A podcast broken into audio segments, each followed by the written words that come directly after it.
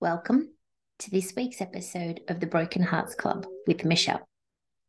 I'm your host, Michelle, and I'm so glad to be welcoming you back to the show. This week, I wanted to talk about a hot topic narcissism. It doesn't seem that you can't turn anywhere on any kind of social media platform and someone is not talking about being impacted by narcissism, what a narcissistic relationship can do, what's the impact of that?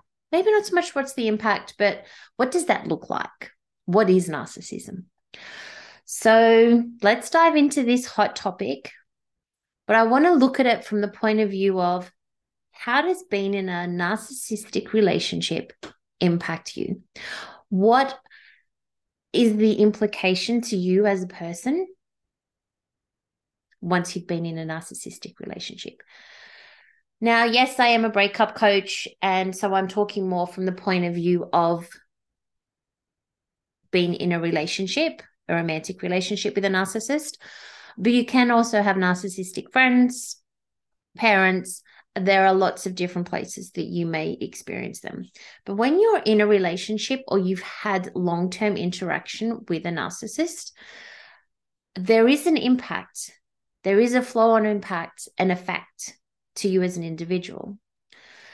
Now, this is going to be individual to every individual because we are all, you guessed it, individuals. So, the advice that I'm going to give is generalized because we are all individual people. And yes, I am a holistic counselor and coach. So this is generalized advice. I do encourage you if you are suffering in a way that is really impacting you. I actually think if you're suffering in general, you should talk to and get individual support through this process, however that is for you, however you feel comfortable doing that, talking to your GP, talking to a therapist, um, speaking with a counselor like myself, joining a membership program like the one that I offer, but also looking for that individual support because the reason that this is so important because we have all had individual life experiences before that and that impacts where we are before we enter that narcissistic relationship and then how that has an impact on us.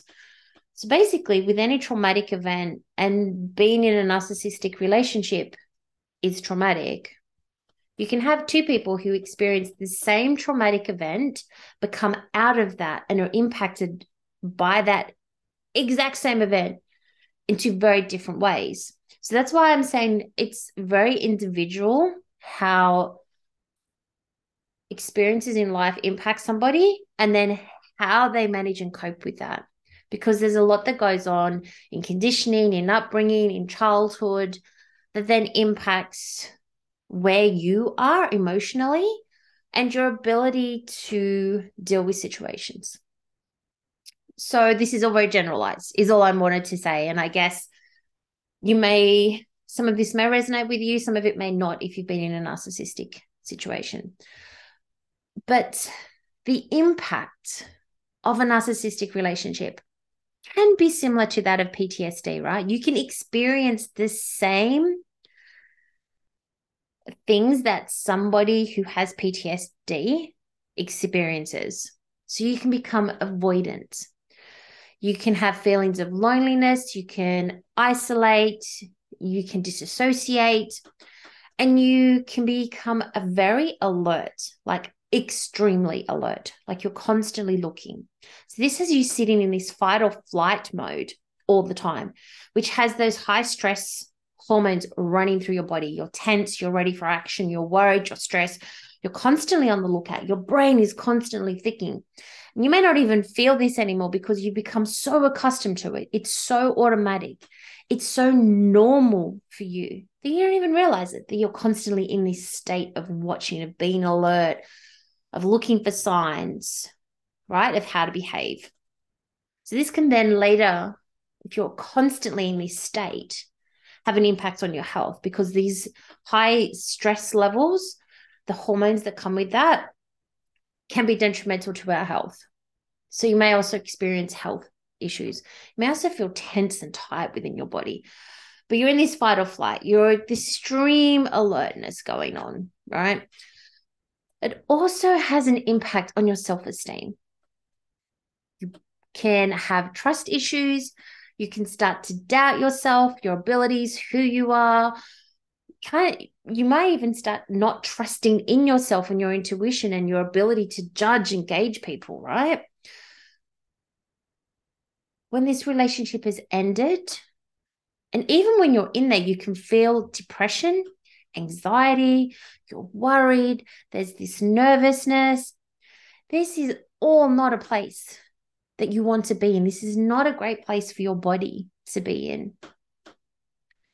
You also have this inability, or can have this inability, to forgive yourself. And I always think, well, I don't always think I know that forgiveness is so important. It's imperative to your healing process.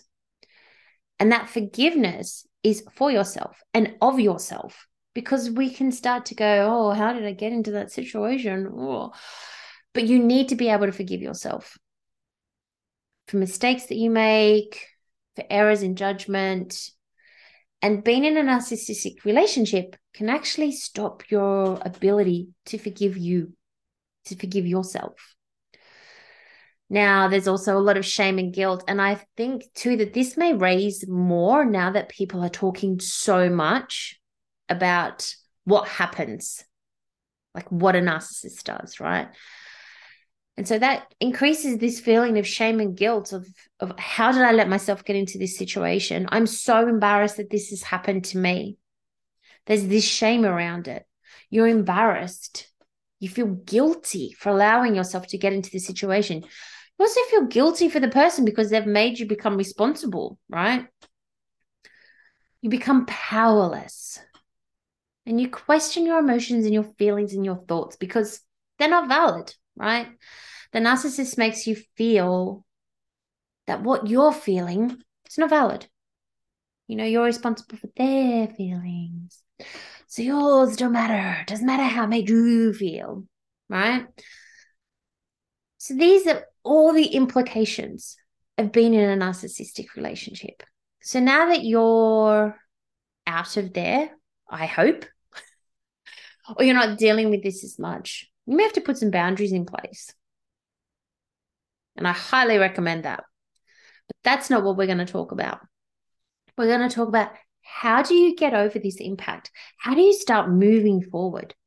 Because I am all for going from brokenhearted to living your best life, to living your dream life, to living your ideal life. Yes, I've called the podcast, I've called this program, I've called what I do the Broken Hearts Club. But just because I want you to come in, you may be coming in brokenhearted, we are getting you to living your dream life. We're going to stay in the Broken Hearts Club. We're moving forward. So, how do we move forward from the narcissistic relationship? How do we move forward from the implications of narcissism? It is a bit of a process.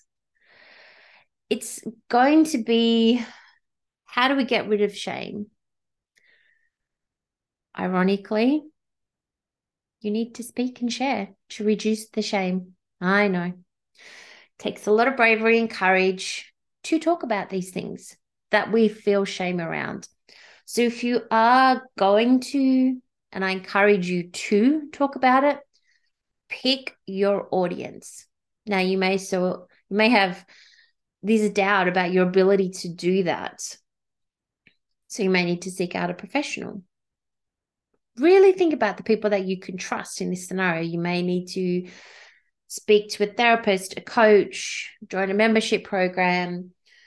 Find people that are not going to make you feel shame for what you've done. Because the more that you speak about it and share your experiences, the less shame that you will feel about them. I know there's a lot of irony there, but you're brave. You've done a brave thing. If you've left a narcissistic relationship, you are brave. You are a survivor. We're no victims here. Okay. you are brave. You've survived. You've overcome that. You've made the decision to leave. So you're strong. Just come back to that feeling like this, what I've just said there. You're going to need to come back to that when you're feeling low in self esteem, when you're starting to doubt yourself. Come back to that. And that's my next point. To overcome your self esteem issues, your feelings of self doubt, I want you to think of all of the things that you have overcome, all of the things that you have achieved. Write a list because this is powerful for those times when you start to doubt yourself, when you start to think that you can't do something, that your low self esteem starts to kick in, when those stories start to come into your head. I want you to have a list of all of the things that you've overcome that you've achieved, that you're capable of doing. Because the more you refer to that, the more that you look at that, the more that you recognize all of the things you've been able to overcome, this will build your self esteem, will help you counteract those thoughts of self doubt, of self belief, of not believing in who you are. I also encourage my clients to do that. And another thing that you can do is what are you giving power to in your head? The words that you say internally are really important. So, what are you saying in your mind? What are you giving? What thoughts and ideas are you giving power to? Really helpful tool for this is becoming more aware and more present so that you can then start going, no, stop. That's not the story that I'm telling myself. I'm not listening to that anymore. You're making an active choice to listen to another story, another radio station. You're tuning into something else, and that something else is positive. This is a process. You're going to have to become very aware and present as you start this process. And presence and awareness is so, so important. And I will do an episode around that because that's when you can catch yourself. That's when you can start making the changes that you want to see. That's when you start to be able to heal and help yourself and move away from this lack of self esteem, lack of self belief, when you're having these issues of self doubt, if you're not believing in who you are, you're feeling low in self confidence, really being aware of what stories and the words that you're saying in your head are super powerful. So, having that presence and awareness is so, so important. Can't live in the past, we can deal with the implications of it, but it's happened. So all we can do now is heal and change how we're feeling and how we're viewing ourselves because of that. And the future we impact with the steps and the decisions and the thoughts that we make today. So having that presence and starting to control the stories that are going on in your mind, that's how we start that shift of self-belief and knowing that we are worthy and having greater self esteem and self belief and self confidence. And allowing ourselves to trust ourselves more because when we become more present and aware, we can connect into our intuition more, right? When we're more here, we can connect in with what our body is telling us, which then helps us begin to trust ourselves again because we start to blame ourselves for the situations that we've gotten ourselves into. It's our fault that we got into that situation with the narcissist. How could I not see that, right? So we want to come away from that and start trusting again, listening in and con- connecting with ourselves and our intuition, using that guidance. These are all quite big things. So you're going to want to do them one at a time. Pick one thing that you want to start working on. Work on that having the presence and awareness and just listening to what's going on in your head is super important to allow yourself to move and to get yourself into a better state. It's not going to happen overnight, but we're just aiming to just increase where we are in our feelings and coming out of that depression and that worry and that guilt and that anxiety, just slowly moving up, bringing ourselves to a better place. And another way that we can do that is inviting in some joy, some laughter, some fun, right? Every day, what can I do that makes me feel good? Do you need to have a dance party? Play some music when you have to do the boring stuff like clean the bathroom. It's the only way my bathrooms get cleaned. How can you bring in the joy? Start to do little things that make you feel good every day, whatever that may be. If you're in such such a state of depression, it may be just getting out of bed and having a shower. That may be all you do. But having that shower is going to make you feel better. Maybe putting on a little bit of makeup, getting out of your sweats. Just starting to do things that make you feel good about yourself will help you improve. If your depression and anxiety is like super, I don't even want to say super bad. If you're feeling that it is becoming too much for you, go and see a doctor. You may need to, while you work through these things, take medication, and there is nothing wrong with that. There's no shame. Okay. A year ago, I was burnt out. So I t- went to the doctor. I went on to anti anxiety. There's no shame in that. I just needed that support while I worked through burning myself out. and that's okay. There's nothing wrong with that. Right. So if you are feeling that it's too much and you're feeling extremely overwhelmed, there's no shame in going and seeing your doctor to have some assistance while you do the long term work, okay, to help you get out of that. So you don't feel powerless in this situation. Another good tool to use is as you're starting to do things for yourself and, you know, stepping outside of your comfort zone or even just doing things that you're not used to doing. Like if you've been in a very controlling place, trusting in yourself and like taking action can feel a bit overwhelming. And then the voice in your head starts going, You can't do it. Oh my God, be careful. Oh. With that presence and awareness, you can just thank you. Tell that part of yourself, Thank you. I hear you, but it's okay. I got this. Start saying that to yourself, believing that. And the more you say it and the more you show yourself that you've got it, you've got it. And all of these things will make you start to feel better about yourself, who you are, and your abilities. It's a process, but you can do it. You can totally do it. And it's just starting with one thing and then moving through that. I mean, one thing that I do every single day and is such a tiny thing when I wake up, my feet hit the floor, it's going to be a good day. That's what I say. I say it out loud. Today's going to be a good day. I get up and then I go do whatever I need to do. Open blinds, get ready to take Mills and move for a walk. It is a very short sentence, but it is setting the tone for my day. I'm not allowing myself to get caught up in any worry or anything.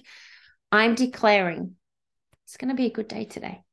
And it might be cold and miserable outside, but I am still telling myself it is going to be a good day. Find something like that for yourself. Get out of bed and say a mantra or an affirmation that says to you, it's going to be a good day. Another powerful mantra that I found or affirmation is it is safe or I am safe.